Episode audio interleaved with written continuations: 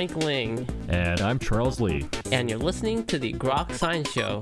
That's right. It's a weekly look at the world of science, technology, and their effects on our daily lives. Coming up on today's program, Colin Stewart will join us to discuss how to live in space. So stay tuned for all of this. Plus the Grokatron 5000. And our world famous question a week. Coming right up. Here. On the Groks Science Show.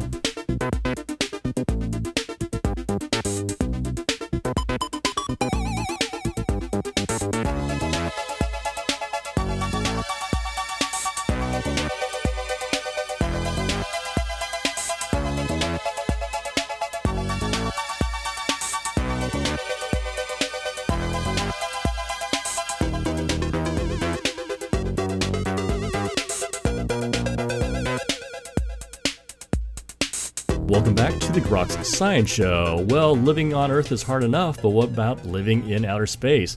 Well, in the new book, How to Live in Space Everything You Need to Know for the Not So Distant Future, explores this issue for a general audience. The author is Mr. Colin Stewart. Mr. Stewart is a fellow of the Royal Astronomical Society. And there's also an asteroid, 15347. Colin Stewart is also named after him. And again, his new book is called How to Live in Space. And Mr. Stewart, we're very pleased to have you today on the Groks Science Show. Thanks for having me curious why you decided to put together a book on how to live in space.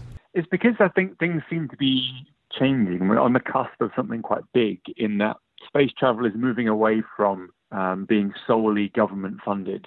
Uh, and it's now moving towards being privately funded by by enterprises.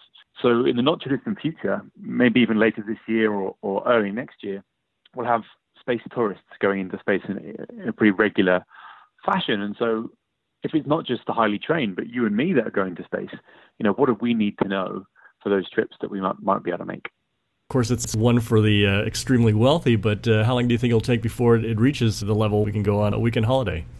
Well, here's the thing. If you go back to the first transatlantic commercial flight, which was in the 1950s, it cost something like $4,000 in today's money, whereas you can now fly across the Atlantic for about $100, $100 with Norwegian Air.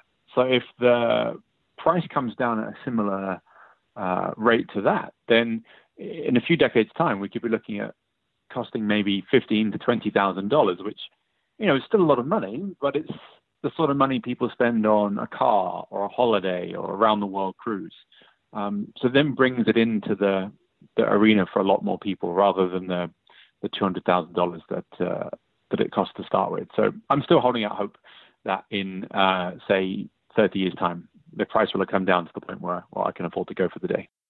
Could have the first space tourist going to the moon in the next few years. That's the plan, at least.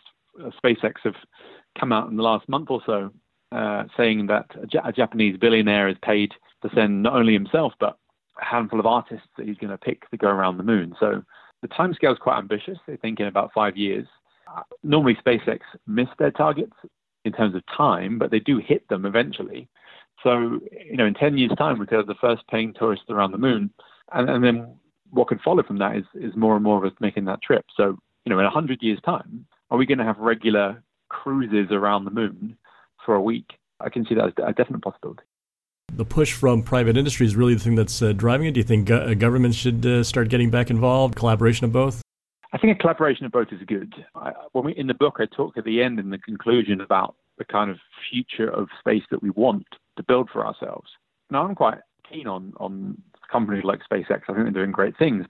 Other people can be quite down on them, and they say, you know, isn't this rampant capitalism spreading into space? Isn't it going to kind of spread the worst of us across the solar system?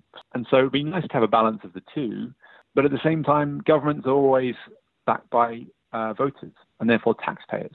And so if, if you're spending, if you're running on a ticket of spending tax dollars on on space travel, it's been shown to be pretty hard to get elected on that ticket. So, uh, yeah, it needs to be a healthy balance of the two, I think. What is it uh, that we really need to know then about uh, living in space? Well, some of it can be incredibly basic. So, just the normal things that you have to do day to day, which you know you find pretty easy on the Earth: washing, cooking, cleaning, breathing, sleeping, eating. Now, some of those things can get quite difficult in space. So, you have to watch what you eat. For example, you can't have uh, bread or toast because uh, they create crumbs, and the crumbs float around and would get in sensitive equipment.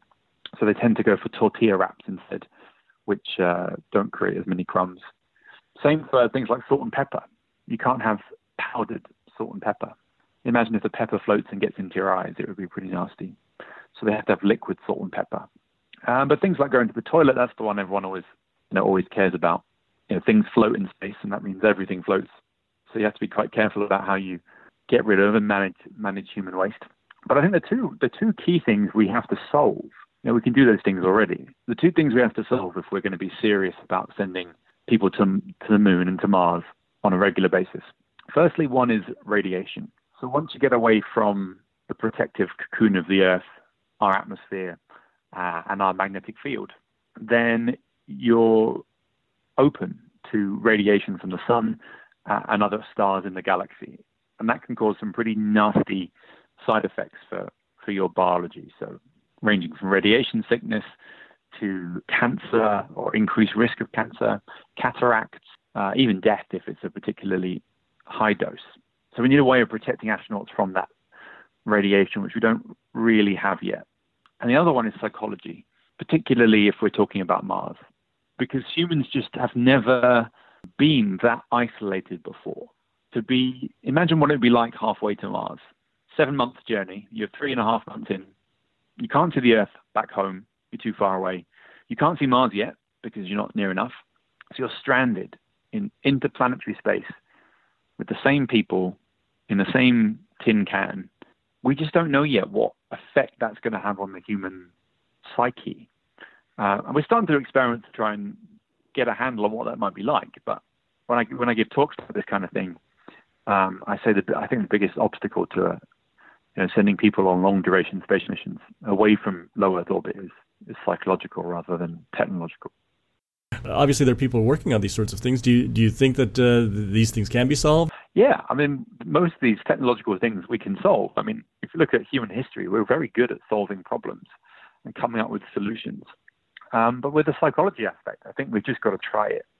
You know, we've got to train the astronauts that go. We have to pick the crew very carefully, as they do now already, but through psychological testing and you know, to give yourself the best chance of, of minimizing those things. But you know, just as with the Apollo mission, until you try it, you just don't know. So the first people who go will have to be guinea pigs, but they'll know that that have signed up for that.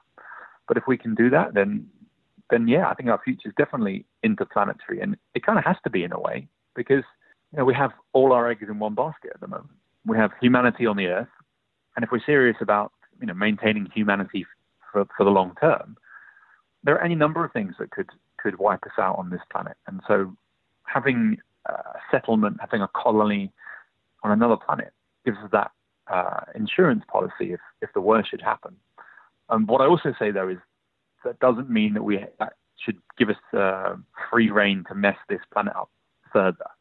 You know, we shouldn't run this planet into the ground just because we happen to have uh, a spare somewhere else. But yeah, we need to uh, have a, a backup plan. At the moment, it's a bit precarious to have humanity all in one place on the same planet.